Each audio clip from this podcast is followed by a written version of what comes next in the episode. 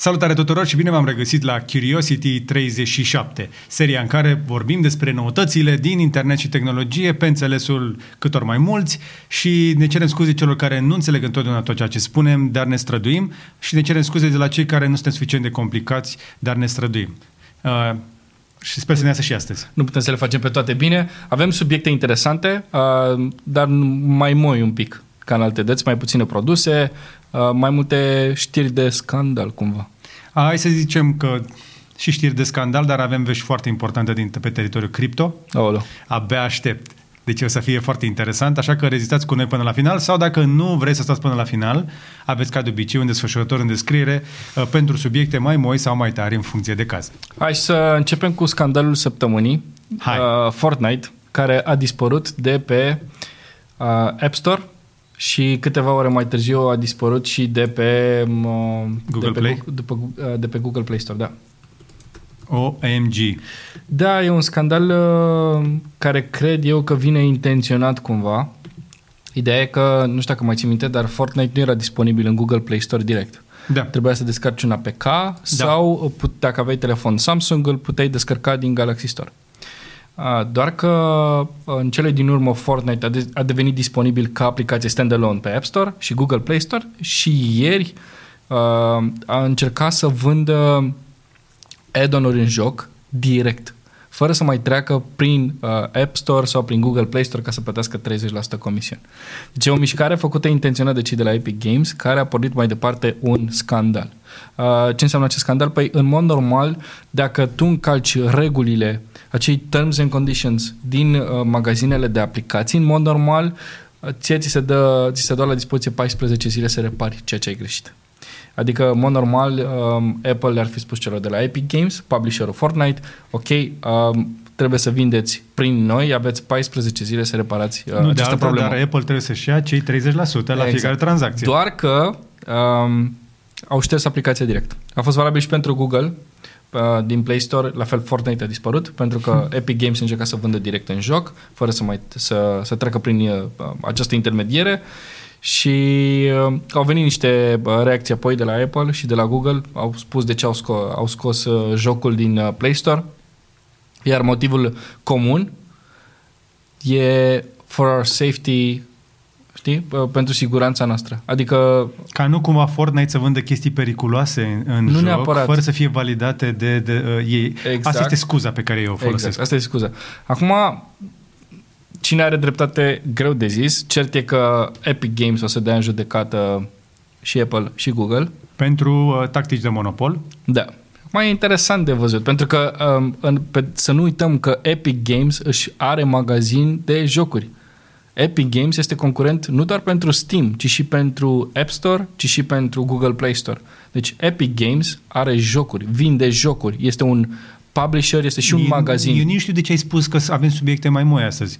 Ștergerea Fortnite este un subiect foarte tare. Păi n- nu la asta, mă, George. Că de asta am început și prima dată cu asta. De, uite, dacă intri pe Epic Games e Store, foarte de exemplu, tare, uite așa de tare e. E scandal pentru că nu știm ce consecințe vom O să aibă vedea niște după. consecințe foarte clare, să despart apele. Trăim niște vremuri foarte ciudate și o să vedeți că știrile pe care vi le vom, vom arăta pe mai departe se leagă și cu asta, pentru că dintr-o dată giganții ăștia, uh, Apple și Google, se ciocnesc cu toată lumea pentru că încearcă să-și stabilească monopolul asupra accesului utilizatorilor la content. Adică Faptul că ei au un magazin de aplicații din care tu poți să-ți descarci aplicația și ăla este singurul loc de unde îți poți descărca oficial la Apple, spre exemplu, orice aplicație, nu poți instala altceva, decât dacă nu cumva mai faci jailbreak. Face cineva jailbreak zilele astea, spuneți-ne la comentarii Mai- că mai, mai- faceți mai sunt, jailbreak mai sunt. ca să vă mai instalați și altceva decât ce vă lasă Apple.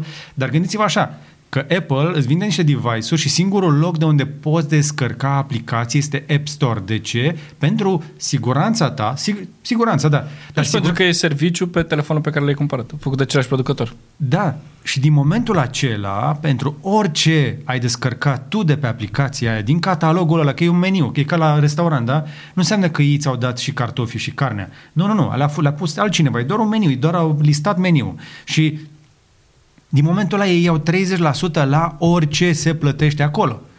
Și dezvoltatorii stau și se gândesc cum sunt în cazul ăsta și Epic Games, care sunt suficient de mari, Și ei zic acum, suntem suficient de mari, ne putem pune cu ăștia, pentru că toată lumea e nemulțumită de aia 30%. Da, păi cumva App toată Store- lumea nu e, nu e nemulțumită. Sunt toți furioși. Și acum Epic Games speră să catalizeze furia tuturor dezvoltatorilor care trebuie să dea din fiecare 10 dolari 3 la Apple. Fii atent, știi ce se întâmplă acum? Mm. E, te duci la un magazin de ăsta mare, Da? Mega Image, Lidl, Penny, whatever, că funcționează la principiul același. Da. da? Mega, Lidl, Penny, le spun pe toate ca să nu existe Carrefour. dubii. Carrefour. Uh, Poți să spui Auchan. și Bila, că nu mai e. Așa, așa. Așa, Horbach. Uh, ideea e în felul următor. Tu, prin, uh, prin adausul pe care și-l oprește magazinul, tu ai dreptul să-ți vinzi produsele acolo. Da. Mă rog, prin niște contracte în prealabil. E ca și cum uh, ce a făcut Fortnite, e ca și cum tu te duci să vinzi uh, pe sub mână, știi, când vezi pe cineva pe la raftul de legume, pe acolo tu ai niște morcovi în buzunar. Hei, nu vrei să Bă, nu cumperi e niște chiar morcovi? așa. Una este să faci un magazin și să pui marfa pe raft, alta este, în cazul dezvoltatorilor, ăia fac toată marfa, o vin, o carăț, ți-o pun la tine pe raft, tu doar ai expus-o și vrei să iei 30% din ea doar pentru că ai un magazin foarte frumos. Da, true, dar pe de altă parte sunt foarte mulți dezvoltatori care ar muri de foame acum dacă n-ar exista astfel de aplicații. Adică trebuie să înțelegem exact cam Dacă n-ar exista uh, App Store-urile. Da, gânde, uite, gândește-te la, la, la tipul care a făcut Flappy Bird. Da, Nu ar fi avut succesul da, ăsta Da. dacă nu ar fi existat un magazin ca Play Store sau App Store. ok. E normal că dacă Epic Games face 10 miliarde din jocuri, trebuie să se ducă la Apple? E treaba lor, dar dacă- Nu, nu, nu, nu, nu, nu. Hai, hai să o luăm Așa. așa. Dacă a făcut 10 miliarde din App Store, e, acum e treaba fiecare companie să-și, să-și gândească business planul. Dar uh, Problema e că nu ai alternativă. Companiile astea au oferit, nici, au pus niște telefoane pe și nici, piață. nu o să, nu, și nici nu o să existe alternativă. Ba da, o să existe și o să, eu, eu cred că știu către ce ne îndreptăm, uh, a, de aceea spun că se despart apele. Deci, Google a Aplicații făcut... instant. O să vedem.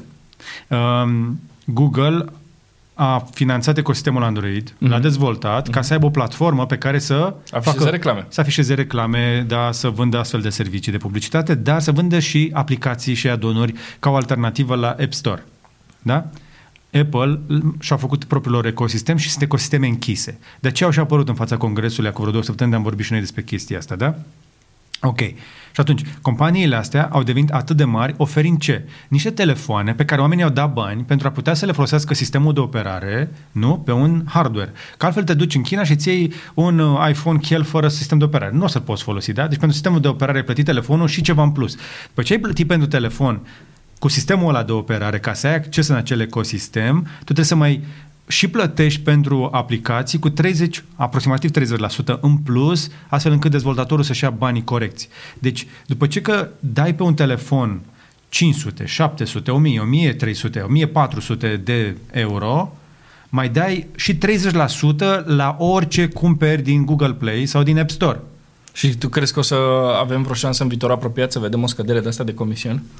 Nu știu, dar tu gândește-te că până și în industria hotelieră am văzut o mișcare similară. De aceea spun că este un moment cheie și trebuie să-l vedem un pic mai larg. În Italia este o mișcare întreagă anti-booking.com, pentru care, nu știi cât ia la fiecare uh, cazare? Mm. 18%. Ai văzut vreun angajat Booking.com la intrarea în hotel? Ai văzut pe cineva servind, făcând curățenie sau făcând ceva? Nu, au un site, au un serviciu bine pus la punct. Dar serios acum, pentru că ei au obișnuit oamenii să folosească s- serviciul tău, e ok ca tu să iei din fiecare 100 de euro, 100 de lei, 18 Da, da. și asta este de bază, de plecare, că dacă vrei, să, dacă vrei mai mult, poți să dai până la 20 ca să te listezi, să fie acolo top uh, pick sau uh, Da, eu uh, înțeleg asta. uh, Dar, secret repet, deal și sunt și ce. foarte multe pensiuni, de exemplu, sau apartamente, sau ce vrei tu, care ar fi stat goale dacă nu ar fi existat servicii ca Booking. Trebuie să înțelegem exact Sunt de acord. cât e, ce e etic, uh, ce e moral, ce nu e. Eu mă refer la o chestie de chestiile astea. proporționalitate. Avem în față niște companii care fac zeci și sute de miliarde Pe da, din servicii. pe care trebuie să dea pentru pe, pe care trebuie să le dea înapoi uh, investitorilor și celor care au acțiuni și de asta unele prețuri sunt absolut exagerate. Uite-te la Moderna da, despre care am dar vorbit curând. da? Booking.com, Google și Apple sunt mult mai profitabile decât partenerii pe care ar trebui să-i plătească sub ei. Pentru că, uite, dacă te uiți, l- poate la, pe, pe, pentru iPhone, da, sunt de acord să plătesc acel 30% comision, pentru că știu că nu folosesc datele pentru tot felul de reclame pe temirunde. Pe de altă parte, la Google, când, te, când, uh, când um, inclusiv browserul lor este făcut pentru reclame, știi, și pentru cookie și pentru uh, analiza tot, uh, perfectă a internetului, știi și cine ești tu pe internet, poate atunci ar trebui să există o împărțeală, nu? Ok. Sau un comision mai mic, dar Iată e... că avem o discuție mai amplă, însă totul se duce la, până la urmă, ce este echitabil. Cât ar trebui să ia fiecare în ecu- ecuația asta? Și sunt mai multe voci care spun că nu e ok ca Apple să ia 30%, la fel cum nu e ok ca Google să ia atât de mult, pentru că pur și simplu sunt atât de mari Exact. încât nu pot fi ocoliți. Și în momentul ăsta ei își fixează singur aceste prețuri care n- nu știi dacă au sau nu legătură cu realitatea. Sunt niște prețuri corecte? Cine poate să decide asta? N-are cine. Păi uite, de exemplu, la, la, e- e chestia la Spotify. Eu, de exemplu, plătesc abonament la uh, Formula 1 TV, da? F1 TV.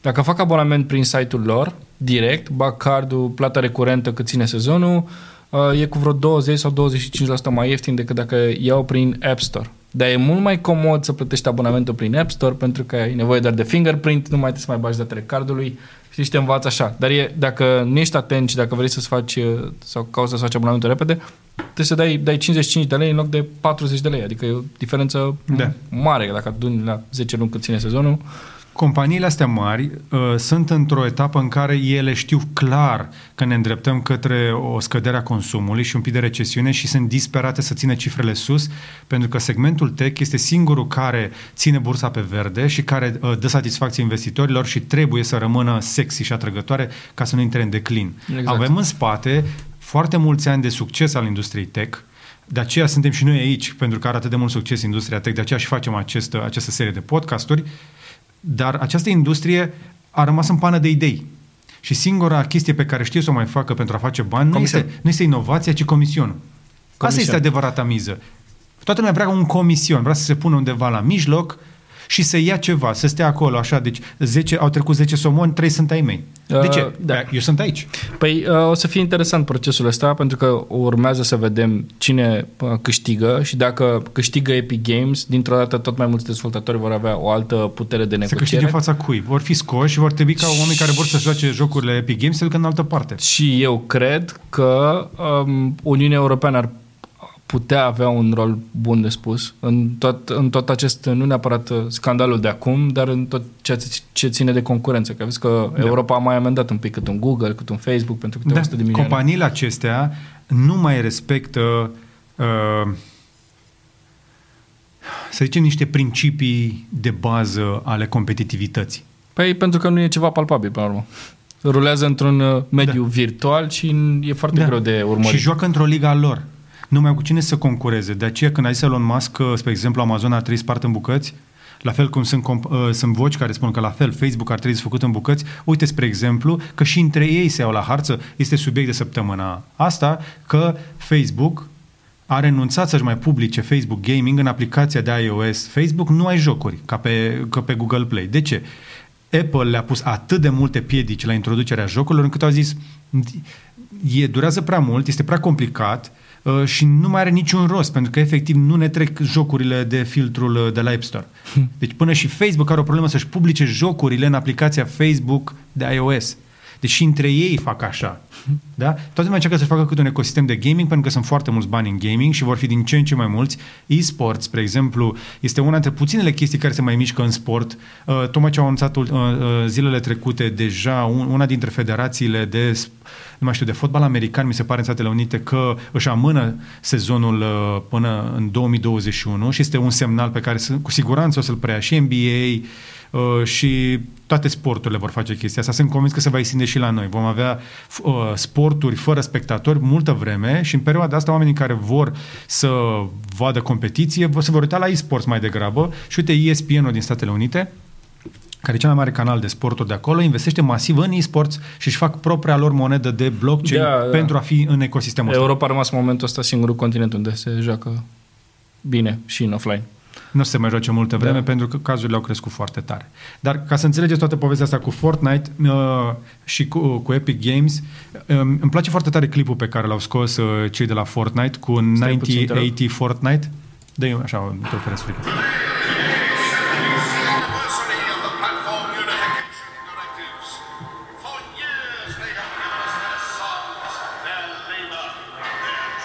Asta e parodie după reclama Apple din 1984. Exact. Da, deci e o mișcare făcută intenționat. Exact. E făcută cu plan, toată lumea știa că se va întâmpla chestia asta. Există și un hashtag Free Fortnite. Epic Games has defied the App Store monopoly. In retaliation, Apple is blocking Fortnite from a billion devices. Join the fight to stop 2020 from becoming 1984. Genial. Free Fortnite. Genial. Nu? Make sense? Bravo. Am ajuns să luăm lecții de uh, egalitate și democrație din... Jocuri. Care jocuri? Din ce țară? Aoleu. Exact. Așa că, ca să-l para, parafrazez așa pe departe pe Dan Cadar, uh, asta cu americanii care fac întotdeauna lucrurile ca lumea să ne mai lase, nu că ar face el alții mai bine. În perioada asta toată lumea face numai prostii, numai prostii peste tot. Inclusiv și americani și chinezi, Europa a rămas în urmă. Eu nu credeam că o să ajung în viața asta să fiu atât de deprimat de tehnologie, de companiile mari de tehnologie care ne-au dat speranță că umanitatea va merge înainte și va merge către mai bine. Uh-huh. Nu? Că ne-am apucat de chestia asta cu tehnologia, sperând că prin tehnologie vom trăi vieți mai bune, vom fi mai egali, vom fi mai conectați. Da, avem o grămadă de câștiguri de pe urma tehnologiei, dar sunt niște băieți care au zis, "Mm, vă place, hă? Hai să facem niște bani mai mulți. De la mine, de la mine. Bun. Ok. Uh, am vorbit destul despre Epic Games, Fortnite, ESPN și partea asta de ecosisteme. Uh, urmărim inclusiv povestea asta cu jocurile. La fel și cei de la Microsoft au probleme cu uh, ecosistemul Xbox.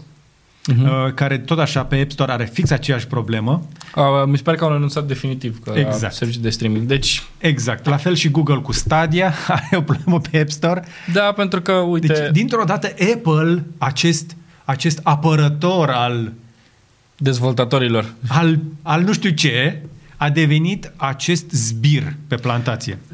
Da, și e fo- e foarte interesant pentru că știi că Apple are Apple Arcade, da? Bineînțeles. Dacă vrei jocuri cu abonament și bine, nu, nu sunt ser- servicii de streaming, dar cine știe la ce lucra în viitorul apropiat. Uh, ideea I-am e plătit că... abonament Arianei pentru o lună ca să mă joace și jocuri fără in purchases, că m-a săturat de plățile la, Am la înțeles. Roblox. Ok. Da, cât 5 dolari cât e? 5 euro. Da.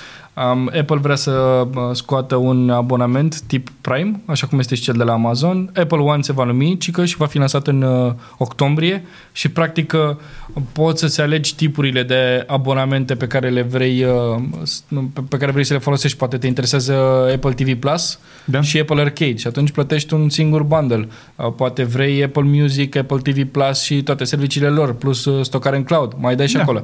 Și o să uh, dea la discount uh, toate aceste pachete cu un singur abonament. Da, im- important este să rămâi în ecosistem. Să râdem glumind, dar nu Cine mai, părăsim are, incinta. cine mai folosește One? Microsoft One? Google One? Google One, uite, acum sunt pe one.google.com, nu este activ la noi, dar cu un cont Da, personal, da, este, este. Uh, pe aplicație e un pic mai complicat de folosit, cel puțin pe, uh, pe Google Apps, cum am eu, nu merge. Ei, și Storage and More with Google One. Deci tot mai folosește acest Google One. De ce? Un singur loc unde să plătești totul să ție ție cât mai ușor. Exact. Când vezi Google One, f- uh, Apple One sau orice cu One, fugi de chestia asta. Când toată lumea vrea să-ți ofere totul la un loc, fugi de acolo pentru că transformă totul într-o grădină cu niște ziduri foarte înalte. O grădină frumoasă, dar... E foarte tare câți bani pot face din lene. Da, Din lenea celor care plătesc. da. Ți-am- E încoată cam bancul ăla cu cimitirul. Știi? Râdem glumind, dar nu părăsim incinta. Mai, mai am eu un banc, dar trebuie să ți-l spun. Mi-am adus aminte, dar po- pot să ți-l spun după ce am zis lui Radu. Mi spui în pauza publicitară când Da. face promovare la TikTok. Uh, da. Apropo de uh, chestii de genul ăsta, mai, mai e o discuție foarte interesantă în uh, Marea Britanie legat de recuno- recunoașterea facială, Mm. care uh, într-adevăr calcă drepturile uh, noastre. E, spanac. Nu știam asta. Da. Și acum discuția e în felul următor. Folosim recunoașterea facială pe stradă, nu o folosim pentru ce o folosim când e ok, când nu este ok, pentru că, uite, uh, da, acum e dita mai procesul în, uh, în Marea Britanie, dar poliția spune că o să folosească în continuare acest sistem. Păi uh, îi ajută Brexit-ul la chestia asta, pentru că d- prin GDPR, dacă îi scot uh, GDPR-ul din legislația lor, uh, spre exemplu, prin- prin GDPR magazinele tre- sunt obligate să-și anunțe clienții că le-au filmat și să șteargă uh, registrările după un anumit timp și așa mai departe. Uh, spre exemplu, uh, și dacă ai camere de supraveghere, camerele nu au voie să filmeze casa vecinului, chestii genul ăsta. Mm-hmm. De la Mhm. noi legislația în Europa a devenit într-adevăr foarte, foarte restrictivă la acest capitol, dar într-adevăr toate forțele de ordine vor supraveghere și camerele sunt doar chestia care e la vedere. Mhm. Pentru că toate guvernele fac monitorizare, toate. Da. Uite aici scandalul a pornit de la uh, faptul că el a fost scanat la un protest și apoi la, atunci când a ieșit la cumpărături în Cardiff. Și două arestări au fost făcute după aceste recunoașteri. Mhm. Deci, e, uh, na, facem urmăriri ca în China sau folosim recunoașterea facială doar la comandă în momentul, nu știu, în care există un JAF sau ceva și atunci să poți să dai deploy pe AI și să-ți recunoască acele persoane și să facă scan sau scanezi tot timpul, pentru că da. Uh, Pe de altă parte, pentru siguranța mea, aș fi ok. dar dacă îți spun că s-au mulțit camerele și în București, ai observat? Da, am văzut. Sunt foarte multe de la poliția locală, parcă. Pam, Poate pam. ele lucrează deja și noi nu știm. Se trag cabluri ca la Balamuc peste tot, se inf- instalează foarte multă infrastructură. Avem uh, printre cei care ne urmăresc oameni foarte smart. Uh, Din păcate nu prea vin la comentarii, ne scriu direct. Zona de comentarii la noi nu este întotdeauna cea mai interesantă, de aceea nu vă încurajez să comentați foarte tare de obicei, Uh, dar avem oameni foarte, foarte buni din tehnologie care ne scriu și ne, dau, ne mai dau câte un pont. Dacă ai un pont pentru noi, poți să ne scrii pe contact.orumbuhnici.ro Uh, Spre exemplu, uh, în perioada pandemiei, peste tot în Europa, românii care lucrează în uh, ITNC au tras fibră ca la Balamuc. Se instalează sisteme de comunicații peste tot Ok. și camere. Asta este o informație pe care am primit-o și uh, le mulțumim. Uh, dacă, apropo, dacă vreți să fiți, uh, să vă denumim cu sursă, uh, da, dacă nu, putem să păstrăm și uh, secretul. Bine, dubios ar fi cu recunoașterea asta facială să adun date de pe Facebook. Că știi că Facebook folosește recunoașterea facială Da. ca să-ți dea tag acolo automat, Da. Instagram la fel, Da. discutăm despre asta imediat. Și atunci să, de să uh, conectezi cele două rețele de socializare, sau cât o fi plus TikTok, uh, cu rețeaua poliției și atunci să folosești recunoașterea facială așa. Dar există soluția asta în America. Guvernul american are o astfel de soluție uh, pe care o folosește. Ok. Și a fost dezvoltată împreună cu Microsoft. Mhm. Mhm. A, deci că a fost discuția aia, că Da. a, noi ne, cu IBM parcă, că noi ne oprim din... Da. Da, și Google, angajații Google au făcut scandal că au zis că ei nu vor să participe la chestia asta. Păi îți dai seama că mega, Fe- Facebook mega nu, nu a avut nicio părere. Uh, sunt uh, foarte mulți bani de făcut acolo, de la guvernul american, Exact. pe treaba asta. Avem aici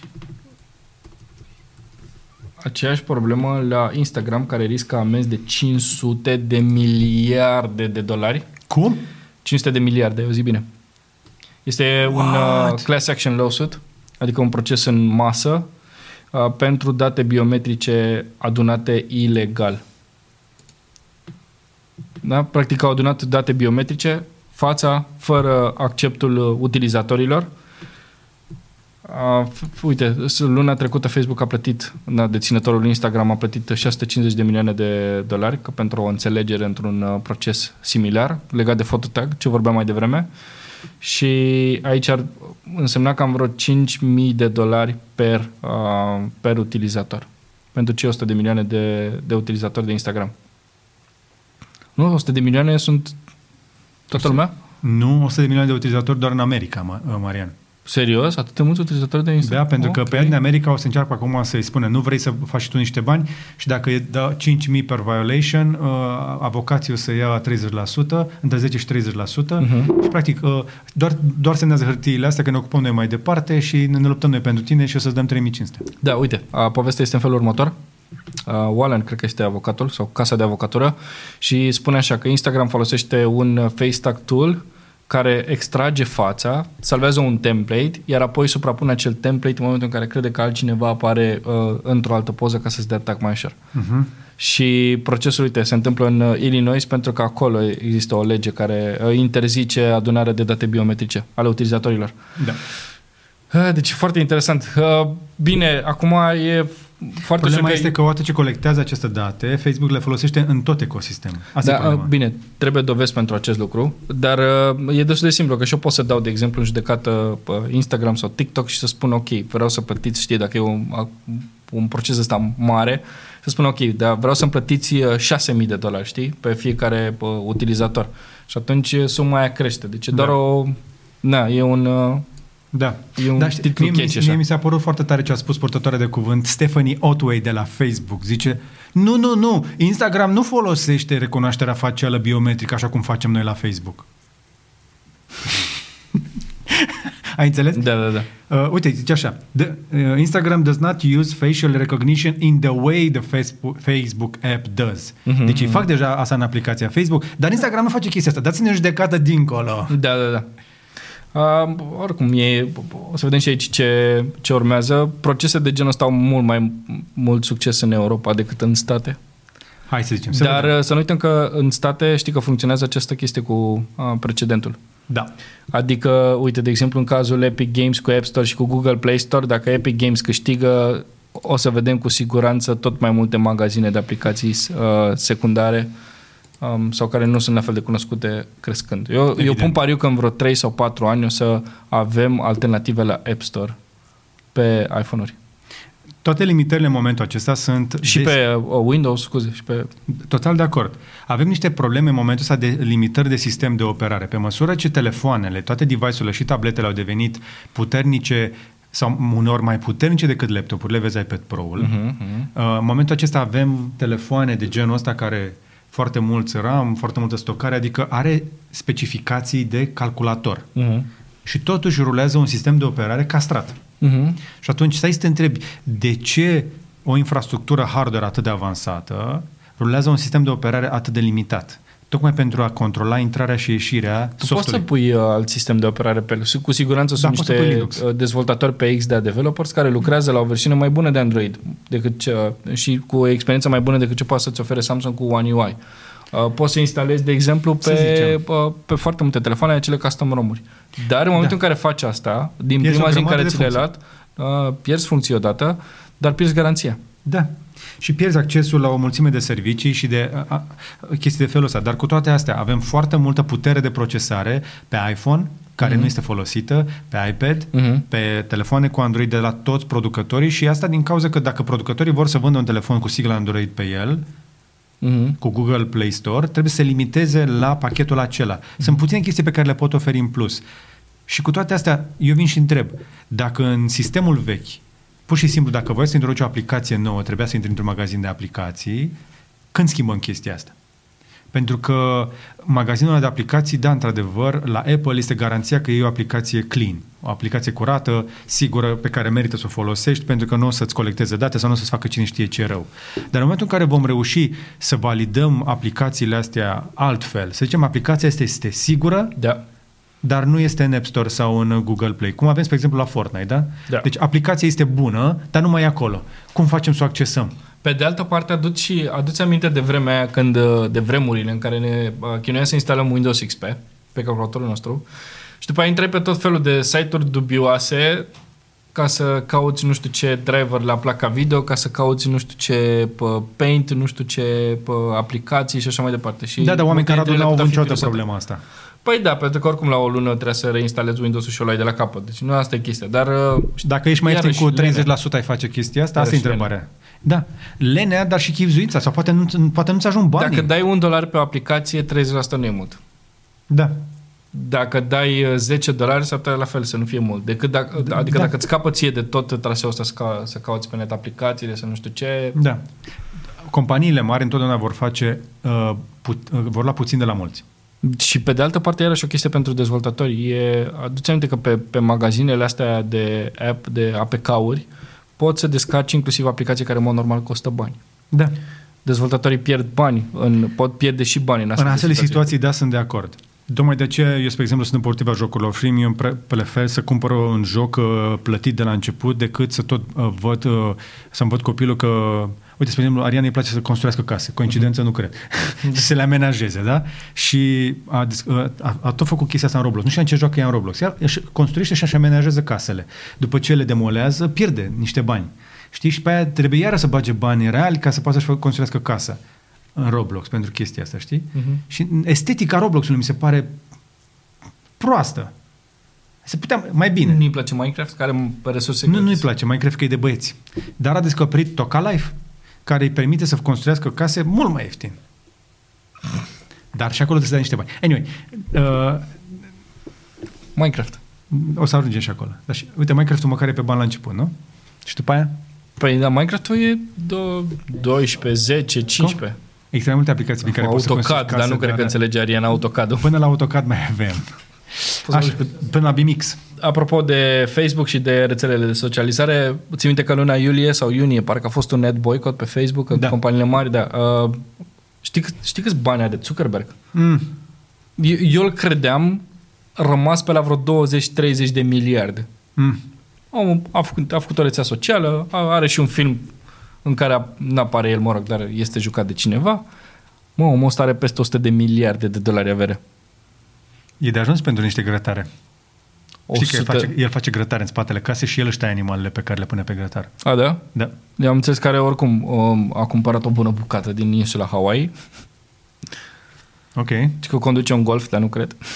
cred că a renunțat de mult la golf. Uh, dar da, are 100 de miliarde de dolari averea lor. De fapt, averea multor a crescut în perioada asta, uh, pe baza Da. da. acțiunilor, pe baza bursei care a crescut foarte mult. Asta nu înseamnă că Zuckerberg are 100 de miliarde de dolari Nu, și că acțiunile pe taie care și a le făcut deține- tocător din bani pentru animalele pe care le taie. Uh, ci e vorba de evaluarea lui, nu? De, de valoarea lui, valuarea. Da, așa este. Dar, Dar n-a mers. Și faza nasoală ți-aduce este... aminte ce a zis el uh, atunci când s-a făcut Ed boycott-ul? Mm. Ce a zis uh, Mark Zuckerberg când, așa? Că, că o să se întoarcă. Vă întoarceți păi, voi. asta spune și în articol, că este Bă, practic deci ceva o de pauză. genul, ceva de genul, de ce plângi, mă? Jap! Nu mai plânge! Da, Jap! da, da. Știi? Și e un de an- ce plângi, mă? J- îți mai, și mai de una. Ți-am zis că dacă plângi te bat? Și e un an foarte interesant pentru Facebook, pentru că și că sunt alegerile în state, în momentul ăsta care sunt foarte mari, sunt alegeri în foarte multe țări, evident în fiecare an sunt alegeri cam pe peste tot, dar uh, sunt alegeri importante în Statele Unite și cu foarte mulți bani la mijloc. Da. E vorba de uh, do- doar anumite donații care ajung la câteva zeci de uh, milioane de dolari de când a anunțat Biden uh, noul VP. Uh, am da. uitat, uh, Kamala numele. Harris. Așa, uh, doar ea a adunat 24 de milioane de dolari în donații în ultimele Pentru că două, toată trei zile. lumea își dorește un vicepreședinte femeie, măcar vicepreședinte femeie și măcar de culoare încă o dată pe acolo, pe la Casa Albă, Exact. că poate mai reparăm ceva. Exact. Am, măcar atât. Da, da, Kamala Harris, o să vorbim și despre subiectul ăsta poate la un moment dat. Kamala Harris uh, uh, ea arată ca o femeie de culoare, dar este un om din sistem. De foarte multă vreme. E o variantă mai bună decât Mike Pence, de departe. Deci știu că uh, Kamala Harris este de origine indian, nu?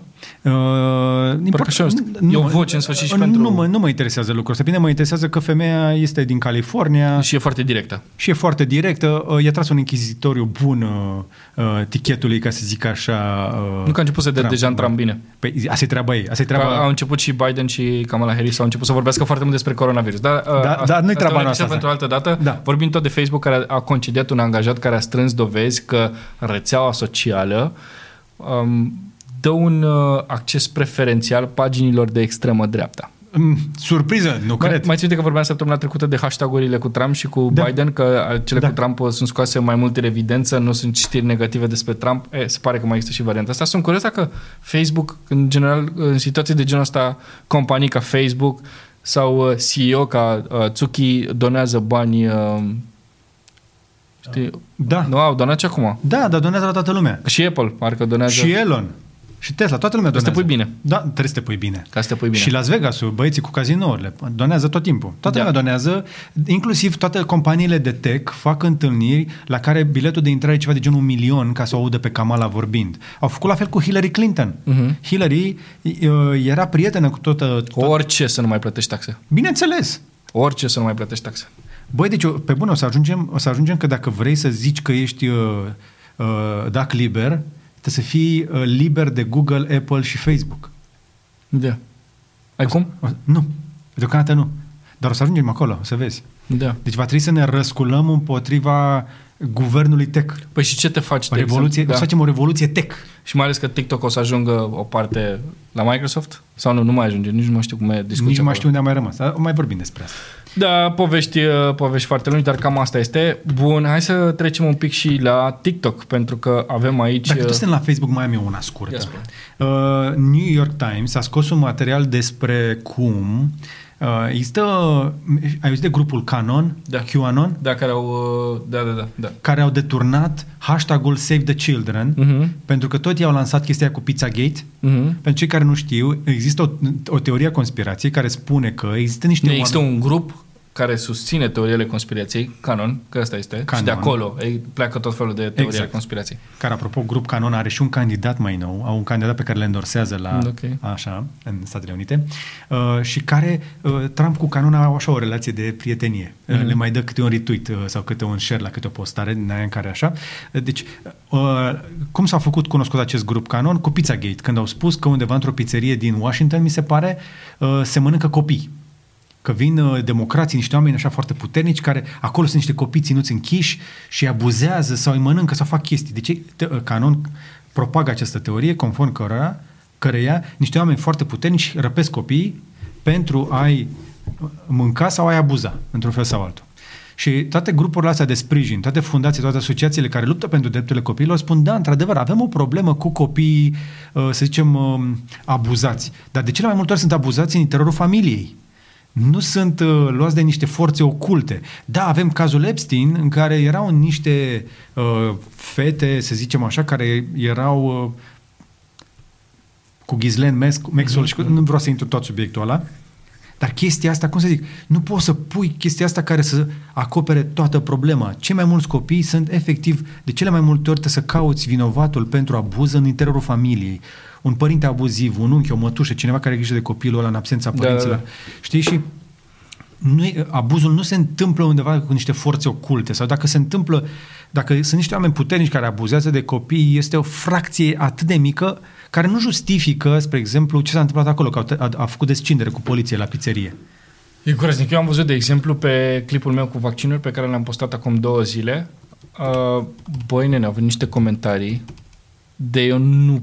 nu- Deci stăteam și ci- nu încercam să înțeleg dacă sunt la mișto sau dacă sunt pe bune. Da. Și cele mai multe comentarii sunt pe bune. Că am fost plătit de Bill Gates. Uite, spre exemplu, New York Times, că spuneam, îți dau link-ul, Da. ca să vezi uh, grupul, uh, un, unul dintre susțin, una dintre susținătoarele Canon, QAnon, cum îi spunem, Uh-huh. așa? Canon. Pun la final, da? Uh-huh. care a venit la un meeting pro-Trump uh, cu, uh, cu o astfel de șapcă, o chestie și uh, efectiv au făcut uh, hijack la Save the Children, care știm cu toții, Salvați Copii, este o, este o organizație internațională care luptă pentru drepturile copiilor. Ei bine, uh, grupul acesta Canon folosesc acest uh, hashtag tocmai pentru a scoate la iveală această conspirație și acest, uh, acest furt de copii făcut de ocultă. A, deci, practic, crezi o pro- problemă care nu există. Și tot Da. o rezolvi. Păi da, Asta fac ei. Uitați-vă acum la comentarii, si, cu siguranță cel puțin uh, cineva care știe despre as, astfel de lucruri, niște lucruri pe care noi nu le știm, ne atrage atenția că Nu știu dacă aderăm. înt- într-o țară pe care o, o știm atât de citită și atât de civilizată și pă, se întâmplă chestii de genul ăsta, o să vedem și la noi. Da. Da. În viitorul apropiat astfel de, de mișcări. Uite, dă un pic mai jos ca să vezi poza cu poliția, că e foarte interesantă. Vezi? Asta a fost la Pizzagate. Deci în 2016 poliția a închis strada din fața Comet Ping Pong, un restaurant de pizza din Washington, care uh, era targetat de cei care cred în Pizzagate, în conspirația Pizzagate, da? Mhm. Mhm. Le-au dat și nume, Gate. Păi trebuia Pizzagate. Da, foarte Da. da. interesant. Mhm. Uh, hai să mergem la TikTok.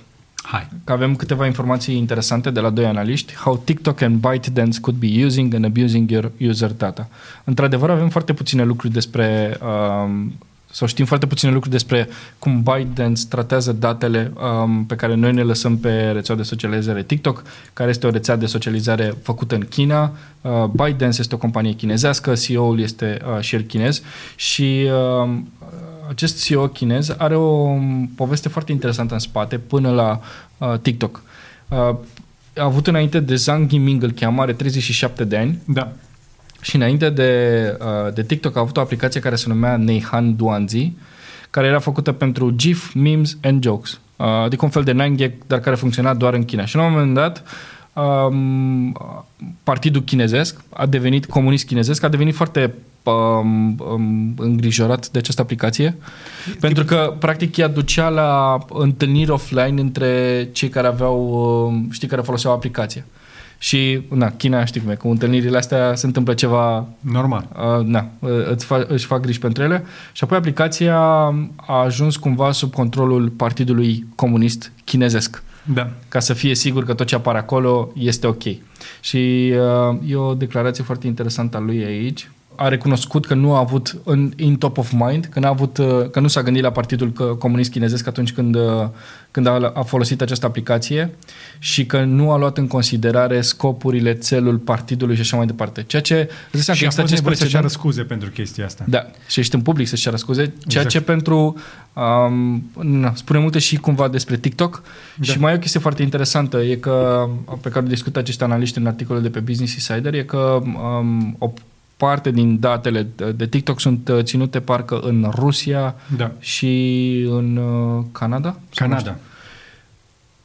Și că nu, din China nu au acces la ele, dar cum poți să faci update-uri de aplicații și să înțelegi cum funcționează aplicația, să faci aplicația mai bună dacă tu nu trimiți sau serverele acestea nu comunică tot între ele? Când toată echipa Algoritmul de... îl creezi undeva, datele personale pot fi stocate acolo, dar algoritmul funcționează da, separat. Da, tot ai niște date la care trebuie să ai acces. Deci, da. Uh, problema e că ce, ce e interesant în toată ecuația, că tipul e perceput în China ca fiind pro-american și americanii îl consideră pro-partid. Pro da. Păi când ai acest exemplu, cumva da. Uh, dar asta este Uh, cam asta este discuția cu TikTok. Una dintre uh, ele, mai ales că de, din septembrie nu o să mai funcționeze în Statele Unite ale Americii. Din nou, încă o dată, trebuie să insistăm, fără dovezi concrete, cum că ar fi făcut rău sau că poate să facă rău cuiva. Da. Trebuie să insistăm asupra acestui lucru. Indiferent a cui este, putea să fie african, australian, chinez, american. Da, pe de, uite că da, există Guvernul... aceleași discuții și pentru Facebook și pentru Google. Da? Procesul ăla cu Instagram nu e degeaba. Faptul da. că Facebook folosește recunoașterea facială, iarăși, ce facem cu asta? Da. De ce nu se întâmplă nimic și cu partea asta la alta? Pe termen uh, lung pierdem cu toții din chestia asta pentru că internetul și cu aplicațiile și cu tehnologia trebuie să ne facă viețile mai bune, dar iată că uh, ne fac dușmani. Mm-hmm. Cel puțin pe, pe aia cu putere. Hai să mergem mai departe. Apropo de monopol, Firefox nu duce foarte bine. De fapt, Mozilla nu duce foarte bine, de afară 250 de angajați și sunt angajați care lucrează la browser. Un browser foarte bun. Um, și cumva... Și-a fi terminat treaba? Îmi pare rău că nu-l folosesc mai des de atât și cred că Google ne-a făcut cumva dependenți de browserul lor. Știi, cu toate ținerea minte de, de minte a parolelor și mai departe. Și Firefox a introdus chestia asta. Dar uite, și uh, eu folosesc Edge în ultima vreme. Numai, și nu, eu. Uh, și este simplu și ușor de folosit. Asta arată inerția noastră. Suntem foarte inerți. Mm-hmm. Da, plus că um, Firefox face foarte mulți bani de la, reț- de la motoarele de căutare. În anumite zone, dacă vrei să fii primul motor de căutare, în, by default, și în momentul în care deschizi Firefox, um, da, Firefox primește bani pentru asta și undeva în 2018 au strâns 435 de milioane de dolari, deci o sursă bună de venit, uh, doar că această sumă începe să scadă încet, încet, pe măsură ce tu pierzi cote de piață, pentru că acum Edge, de exemplu, a crescut foarte mult, da. pentru că folosește Chromium. Deci, atât cota de piață la noi în studio este de uh, 66% pentru Edge, 33% pentru... Deci știi că mai folosesc și Firefox-ul, dar nu mă ține. Când intru pe el, e o curbă de învățare și asta arată, exact cum ai zis tu, lenea. Toate, toți ăștia mari efectiv abuzează de lene și ne iau puțin câte puțin atenția și asta este bătălia pentru atenția noastră și singurul mod în care putem ieși din capcana asta este să nu mai fim lene și să căutăm alternative. Sunt oameni care folosesc în fiecare zi Tor. Mie mi-ar plăcea Safari pe Windows. Da, am, uite, am instalat și eu uh, browserul mai iar pe telefon. Mm-hmm. Da, merge repede. Știi măcar că vine de la niște români. Mm-hmm. Eu sunt fericit cu el și mi-e place. Îl am și pe, îl folosesc și pe iPhone, și pe Android, și pe PC. O să de reținut este că Mozilla totuși este o fundație și scopul lor în viață nu este neapărat să fie uh, profitabil, trebuie să iasă pe zero. Da, dar chiar și așa, are niște angajați de plătit. Exact, și avem niște planuri pre-COVID care nu se mai pot întâmpla uh, așa și că uh, trăiesc dincolo de posibilitățile lor. Uh, nu este ușor să faci bine dacă nu ești organizat ca o, o afacere. Și o chestie pe care o mai spun și antreprenorilor sociali. Atunci când uh, stau de vorbă cu organizații de genul ăsta, asociații, fundații care vor să facă un bine, nu poți să, te, să stai în poziția cu mâna întinsă. Trebuie să intri în business, trebuie să te apuci să faci business, dacă vrei să faci bine, trebuie să-ți produci tu banii. Să aștepți de la companiile mari sau de la oameni să-ți dea ceva ca să poți să trăiești, nu este sustenabil. Oamenii o să-ți dea o dată și se vor împăca ei în interior. Gata, Gata am dat. Nu, ajutorul trebuie să fie recurent. Dacă îți asumi o cauză, trebuie să mergi cu ea foarte mult timp. Și de aceea, uite, spre mm-hmm. exemplu, apreciez ce fac cei de la World Food Program. World Food Program, spre exemplu, atât ce ai făcut prima donație, te încurajează să faci donație recurentă și sunt activi și arată cum intervin și ce fac. La fel și uh, în România, cei cu care eu colaborez și pe care îi susțin uh, și mi-am pus și vocea pe reclama aia și încercăm să ajutăm cât mai mulți copii, cei de la World Vision, care încercă să ajute prin educație și încurajează oamenii să doneze lunar. Dar chiar și așa, nici, nici organizațiile astea nu vor fi niciodată prospere dacă nu ajung să facă și ele business. Dacă să facem bine, trebuie să facem, din, uh, facem acel bine pe baza unui business. Că și de aia și noi suntem sustenabili și nu facem foame în momentul ăsta fără bani de la stat, pentru că suntem organizați ca un business. Dacă am fi doar o fundație, o asociație de făcut clipuri gratis pe YouTube uh, sau dacă am fi doar niște băieți care o fac în timpul liber, chestia asta era gata de mult. Trebuie să te structurezi ca un business, trebuie să ai undeva o sursă de venit. De aceea o să auziți în curând o plasare. A venit momentul evident pentru pastila voastră preferată. A ta preferată, Marian, că tu mănânci din astea. Că mie mi-a lăsat cutia goală. Ia, uite. Nu, nu, dă, dă, dă, nu, nu începe iară. Hai. Mai, mai multe încercări, mai multe șanse de câștig. Aaaa! Trei încercări. De, din momentul ăsta. Renunț. Bravo, mă bucur că ai renunțat foarte mult. Este o știre foarte interesantă. Deschide tu, te rog, aici. O să deschid eu de pe Diverge, care spune așa, că Google vrea să transforme toate telefoanele de pe planetă în mini-seismografe. Wow! Sunt uh, Interesant, dar două... și pe noi, mai ales aici. Da, sunt 2,5 miliarde de dispozitive cu Android și principiul este în felul următor, îți lași telefonul pe noptieră, pe masă, nemișcat, exact așa cum este acum și în momentul în care detectează un cutremur, da, telefonul se mișcă, are în el un giroscop, un accelerometru care poate să detecteze mișcările. Și hai să luăm scenariul României da? epicentrul cu tremurelor la noi în țară sunt în zona întorsura Buzăului, Vrancea, pe acolo, da? Munții Buzăului. În momentul în care uh, utilizatorii de Android de acolo da, lasă telefoanele nemișcate și, și telefoanele încep să detecteze cu tremurele și uh, Google vede prin toată această rețea, că sunt tot mai multe telefoane care se mișcă mai departe de epicentru, atunci dacă vii spre București, de exemplu, tu poți să primești alertă, vezi că acum se întâmplă un cutremur în, în zona Vrancea, o să te lovească în 40 de secunde și tu o să primești o alertă full screen pe uh, telefon de genul ăsta, Earthquake Estimated Magnitude, uh, uite, vezi, 6.1 la 16 mili distanță. Uh, și tot atunci primești niște recomandări, nu neapărat să ieși din casă, dar drop, cover and hold. Da? Una din, uh, din aceste uh, recomandări uh, sau I tap for next uh, steps și e foarte interesant pentru că um, el va funcționa, de exemplu, în, uh, în California deocamdată și în zona Mexicului, pentru că acolo se întâmplă cu tremure foarte mari, foarte puternice și, uh, și ei așteaptă unul destul de mare în perioada următoare, așa cum nu vreau să zic că și noi ne așteptăm că e na, ciclicitatea aia. Uh, dar este e foarte interesant. Uh, e o aplicație care uh, funcționează nativ, nu ai nevoie să descarci nimic, exact așa cum funcționează Apple CarPlay, de exemplu, pe un, pe și un pe iOS. Apple? O să fie și pe Apple? Nu, uh, nicio informație încă, dar mă gândesc că așa cum au colaborat împreună pentru aplicația cu coronavirus, să existe o colaborare și de genul ăsta pentru că ar putea să salveze foarte, foarte multe vieți. Pentru că, na, cu acele aplicații, de exemplu, de alertă imediată de cutremure, îți trebuie un sistem ca în, uh, ca în Japonia, care e foarte scump, uh, foarte greu de implementat, mai ales de la, um, pe toată țara. Tu poți să ai mini-seismografe sau, uh, mini-seismografe sau um, sisteme de alertă imediată în California, dar vor fi complet inutile în Illinois sau în Arizona, pentru că e departe, nu se întâmplă cu tremur acolo, sau uh, în Europa, în Germania sau în România, știi?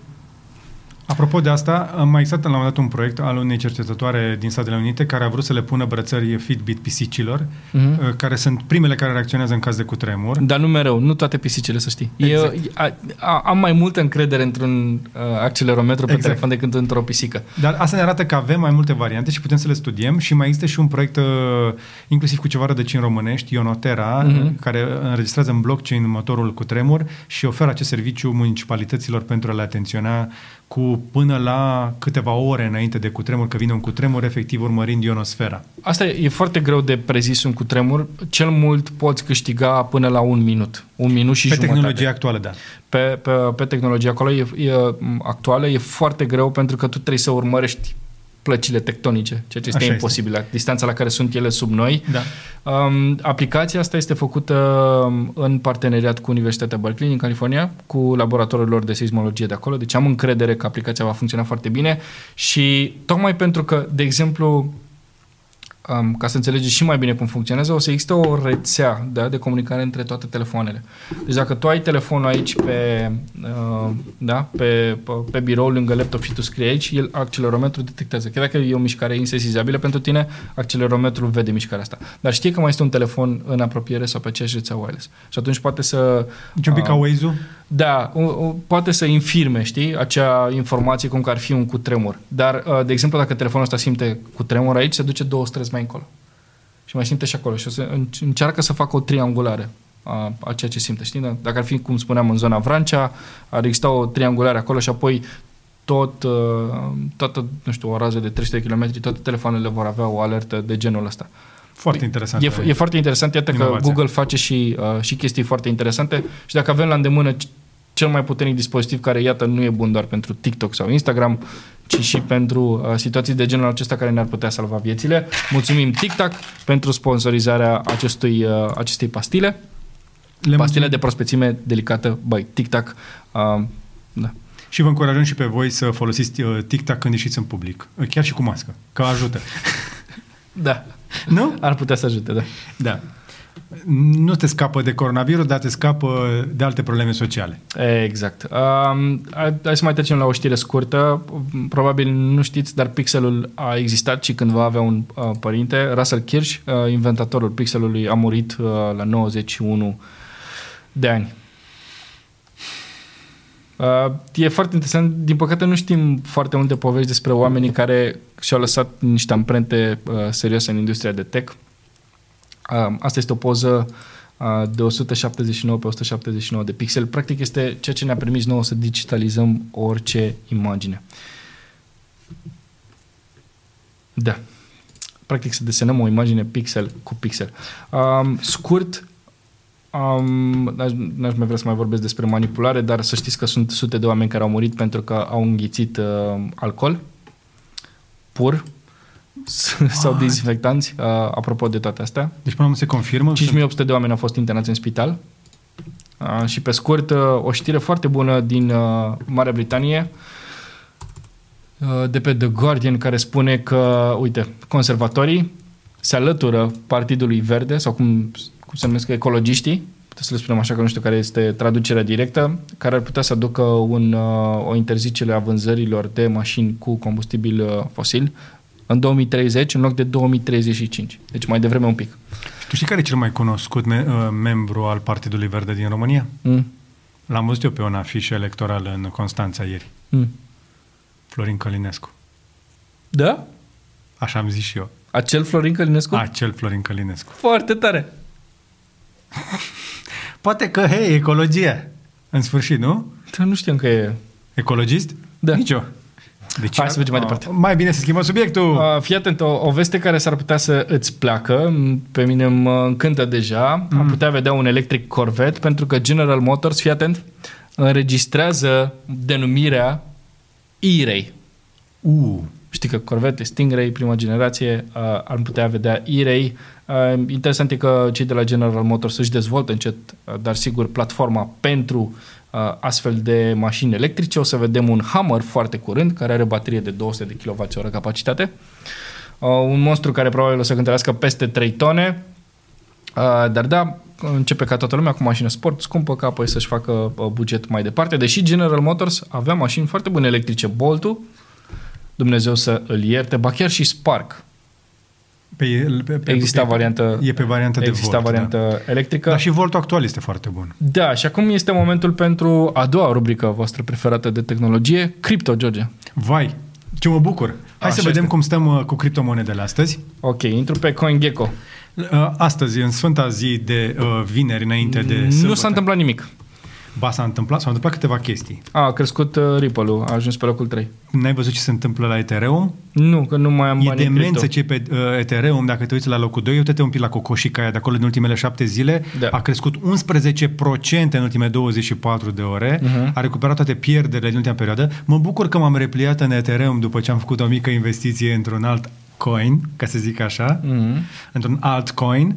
Uh, Bitcoinul stă bine la 11.700 și sunt voci care spun că ar trebui să vadă pe sfârșitul de an niște zeci de mii și, ca să o spunem pe Adică șleau, stai să- Ce? niște zeci de mii, de la 20 de mii în sus. Spre sfârșitul anului? Da. Cine face previziuni la Bitcoin aberează, sinistru, Am da? înțeles. Da, da, da. Asta zic. Dar rămâne liderul Dar ce ai făcut o și s-a previziune? stabilit. Da, da, corect. Uh, dar, cu toate astea, Bitcoinul s-a stabilizat peste 11.000, a testat deja, deja de vreo 3 ori pragul de 12.000 de dolari. Mhm. Uh, a și stat pentru câteva ore pe 12.000, după care a, s- a, a coborât înapoi.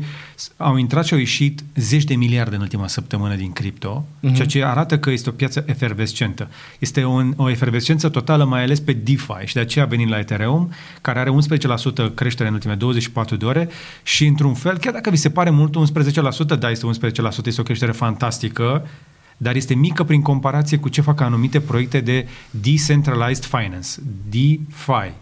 Și aceste proiecte care uh, au început să apară de, uh, ca ciupercele pe ploaie, cum este Yearn Finance sau cum sunt Yams, uh, sunt așa făcute pentru chads, adică băieții care stau efectiv pe Uniswap, știi, stau așa cu picioarele sus și bagă ei acolo un ordin și așteaptă să facă niște bani dintr-un DeFi.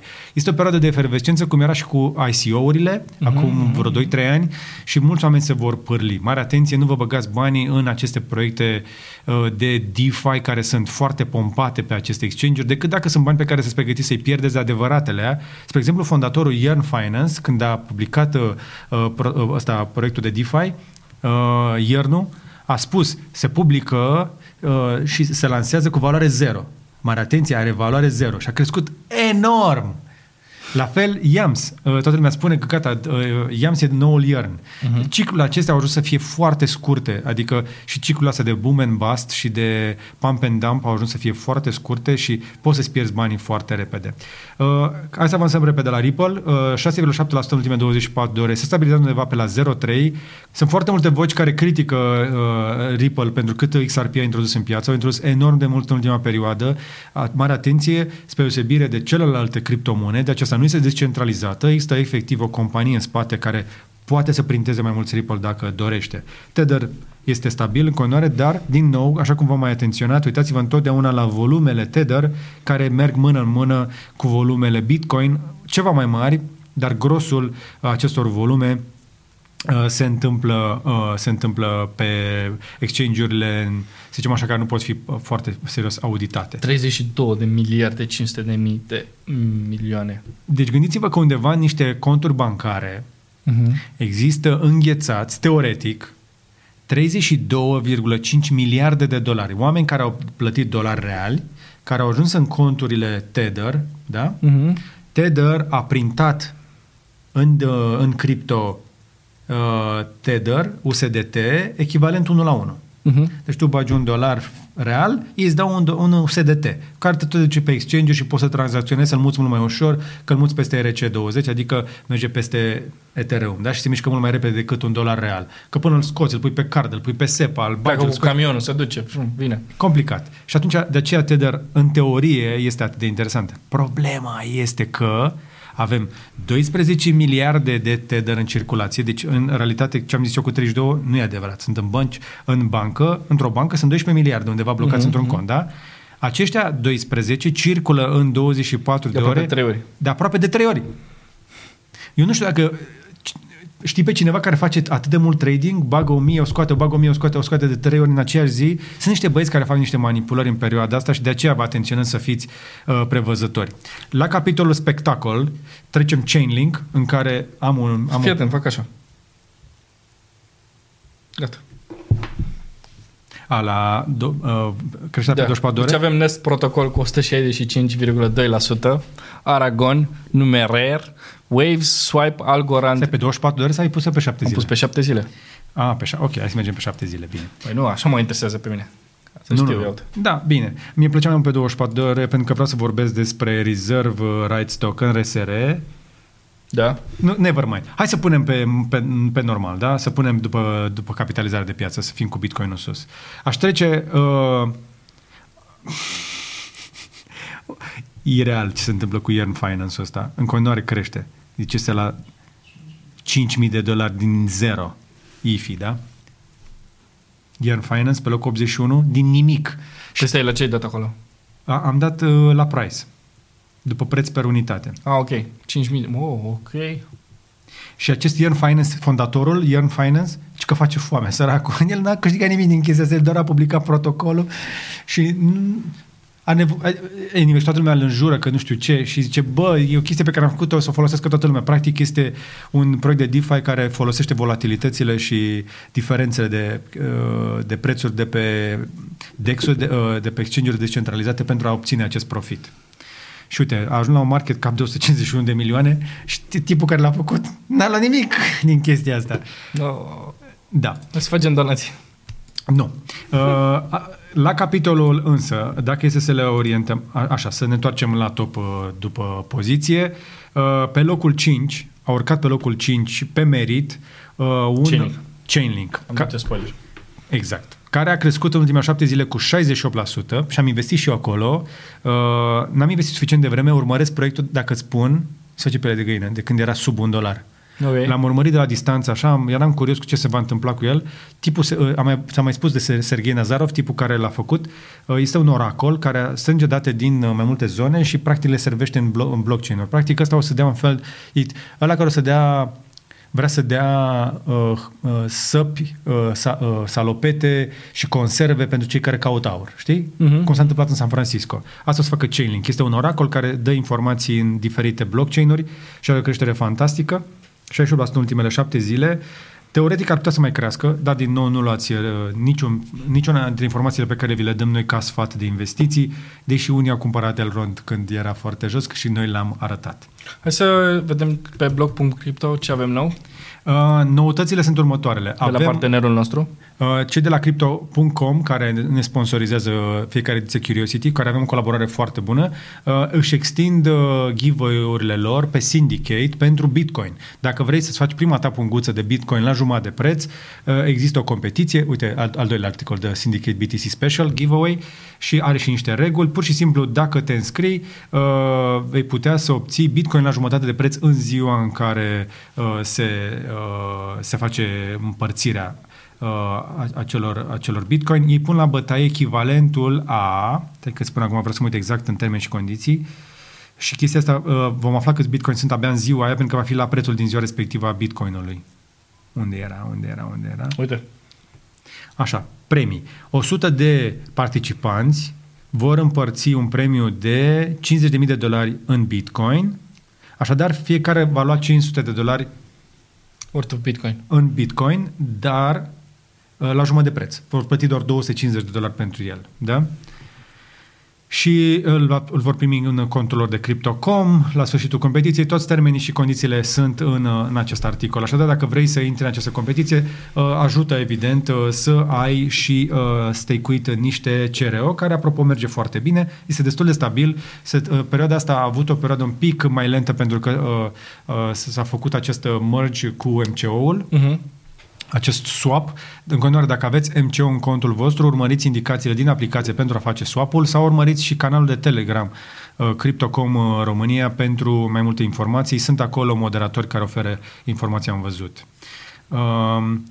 Um, Apoi, mai am o veste importantă că vom începe să vă povestim în curând despre exchange-ul Crypto.com. Știi că există și exchange pe Crypto.com, nu doar acest portofel, iar exchange-ul uh, va ieși din uh, public beta în curând, va deveni oficial și va putea fi folosit și pentru chestia asta pregătesc din nou uh, o competiție în care vor aloca uh, Bitcoin la jumătate de preț cu o alocare de 2000 de dolari pentru cei care au stake de CRO. Adică dacă ai CRO în exchange, cum am și eu, spre exemplu, mi-am pus uh, CRO în, în exchange și am un randament de 60% deja la el de când l-am pus de acum 3 luni de zile. Problema e că acum cu swap-ul mi s-a extins perioada de staking cu încă 180 de zile. Ok. În- În octombrie trebuie să fie gata stake-ul și să pot să scot banii. Dar bă, dacă tot crește, lasă-i acolo încă 180 de zile, o să-i scot la primăvară. Probabil, dar e ok, nu mă grăbesc nicăieri. Uh, și dacă am stake acolo, am acces la a, acești, uh, acești, uh, acești bitcoin la jumătate de preț pentru că vor da drumul la exchange. Exchange este un loc foarte interesant unde să uh, tranzacționați la comisioane minime și cu cât aveți mai mult uh, cere o stake veți avea comisioane mai mici pe, per tranzacție. Exchange-urile, practic, sunt locurile cele mai bune unde să transformă o monedă într-alta nu neapărat un bancomat, uh, nu neapărat un astfel de loc și avantajul uh, CryptoCom în această ecuație, și o să vorbim despre chestia asta, încă nu începem comunicarea, dar vă spun doar așa, că având portofelul și având și card, poți să iei din exchange să-ți pui în portofel uh-huh. și bani din portofel poți să-i muți în exchange. Când ai nevoie, faci repede un exchange, îți pui niște bani uh, pe card sau în aplicație să-ți cumperi diferite servicii. Ultima știre pe care vreau să vă dau despre Crypto.com este că vor avea un live video EMA, adică un întreabă orice, cu Beniamin Mincu, fondatorul și CEO de la Elrond Network, pe 18 august, uh, la 2 PM UTC. Asta înseamnă, mi se pare că înseamnă 4 pe la noi? Uh, sau 5, nu mai știu, pe ora de vară. La ora 5, pe 5 PM, pe 18 august, la ora 5 după masa, Uh, pe Crypto.com, cred că uh, pe, pe Twitter. Pe canalul de Twitter, da. Pe Twitter, uh, cred că o să fie prin Periscope, va fi un întreabă orice cu Beniamin Mincu. Apropo, și el Rondu a intrat deja în zona, de, în perioada de mainnet. Moneda sta, stagnează, dar se face tranziția de la Elrond la Elrond Gold. Urmează niște lucruri interesante. Am mai stat de vorbă cu echipa în ultima perioadă. Sunt foarte încântați de ceea ce urmează, dar sunt un pic precauți. Nu au dat drumul la foarte multe feature-uri. Cei care s-au înscris pe maiar.com pentru aplicație aplicație, pentru aplicația Maiar, uh, încă așteaptă să li se dea acces. Pe de pe șapte, teoretic, trebuie să dea acces, nici eu n-am primit. Uh, ei vor să rezolve cât mai multe bug-uri înainte să dea drumul în lume, dar chiar și primii utilizatori vor fi beta testă, dar vom mai vorbi despre chestia asta.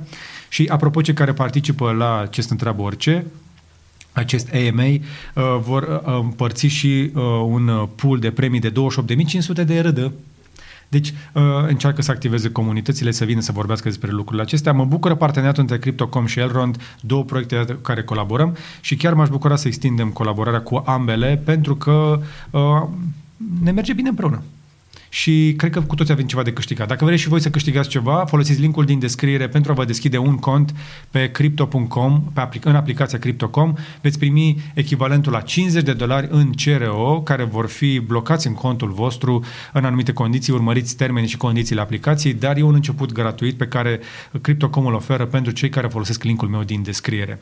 Este o metodă de a ne susține pentru că și eu primesc uh, odată cu voi uh, beneficii de la Crypto.com și uh, le mulțumim pentru sponsorizare plasarea Curiosity și cu asta se termină și plasarea uh, pentru ei. Vă mulțumim și vouă că ne-ați urmărit și astăzi.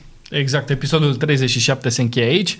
Uh, evident, dacă ne-ați văzut pe YouTube, să știți că ne puteți lua cu voi și în mașină sau în transportul în comun, pentru că ne găsiți și pe Google Podcast, Spotify și pe toate aplicațiile de podcast. Inclusiv Apple Podcast, cea mai folosită pentru că este ușor de folosit, vorbeam mai devreme. Da, da, da. Din fericire, Apple Podcast... Nu avem să le dăm 30%.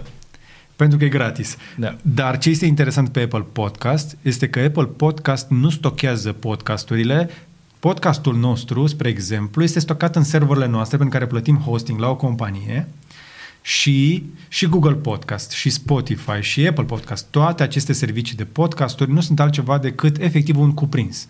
Este o listă în care e un link și când ai click play, pleiază de pe serverul nostru. Exact. Ok. Și de aceea e important ca noi să ne plătim serverul ăla în fiecare lună. De aceea le mulțumim și membrilor noștri care ne susțin, pentru că și cu banii voștri facem toate aceste lucruri. Le mulțumim uh, tuturor membrilor noștri care uh, cotizează în fiecare lună și am văzut în comentarii discuții de genul ăsta. Sunt unii care, uh, apropo de chestia asta, am văzut, este, sunt extrem de multe reclame pe YouTube în perioada asta. Este super agasant dacă n-ai premium. Uh, le mulțumim celor care ne urmăresc cu reclame pentru că și de acolo ne vine o parte din venituri, a crescut CPM-ul pe YouTube românesc. Este... Dar nu cum mult. Nu. Da, dar este pentru prima dată când îl văd la peste 2 dolari. Ok. Ceea ce este o chestie nouă. E la un sfert din CPM-ul american, care este undeva sub 9 dolari, 8, 8, și și asta arată că și la noi mai crește un pic nivelul, cresc bugetele pe această zonă și uh, ne vin uh, uh venituri uh, bune de la membrii și de la YouTube dar în continuare trebuie să vă spunem tot adevărul, nu sunt suficiente pentru toată activitatea noastră, de aceea mai facem plasări și publicitate, dar visăm cu toții la ziua în care nu vom face niciun fel de reclamă și vom face doar content pur. În realitate însă chestia asta nu cred că va fi posibilă prea curând, dar apreciem în continuare sprijinul vostru, cei care donează în fiecare lună sunt sigur că înțeleg lucrul ăsta, am explicat-o și pentru ceilalți. Și ultima mențiune înainte de final, Vă încurajez să evitați zona de comentarii dacă aveți opinii uh, belicoase, pentru că efectiv nu ne interesează hate-ul uh, și vă încurajez să veniți la comentarii doar atunci când aveți informații verificate despre unul dintre subiectele pe care le abordăm. Ne interesează mai puțin opinii, ne interesează mai mult informații per, uh, și opinii mai degrabă pertinente, argumentate. bazate pe informații, argumentate. De, de aceea suntem cea mai mare comunitate de tehnologie uh, din uh, România, ne apropiem de un milion de abonați pentru că oamenii aceștia vin la un loc pentru a obține mai multă informație, nu neapărat opiniile unor anonimi. Și cam atât. Mulțumim și pentru că ne-ați urmărit și astăzi. Încă o dată, dați-ne un like, un share și un subscribe dacă n-ați făcut-o deja și până data viitoare să vă fie numai bine!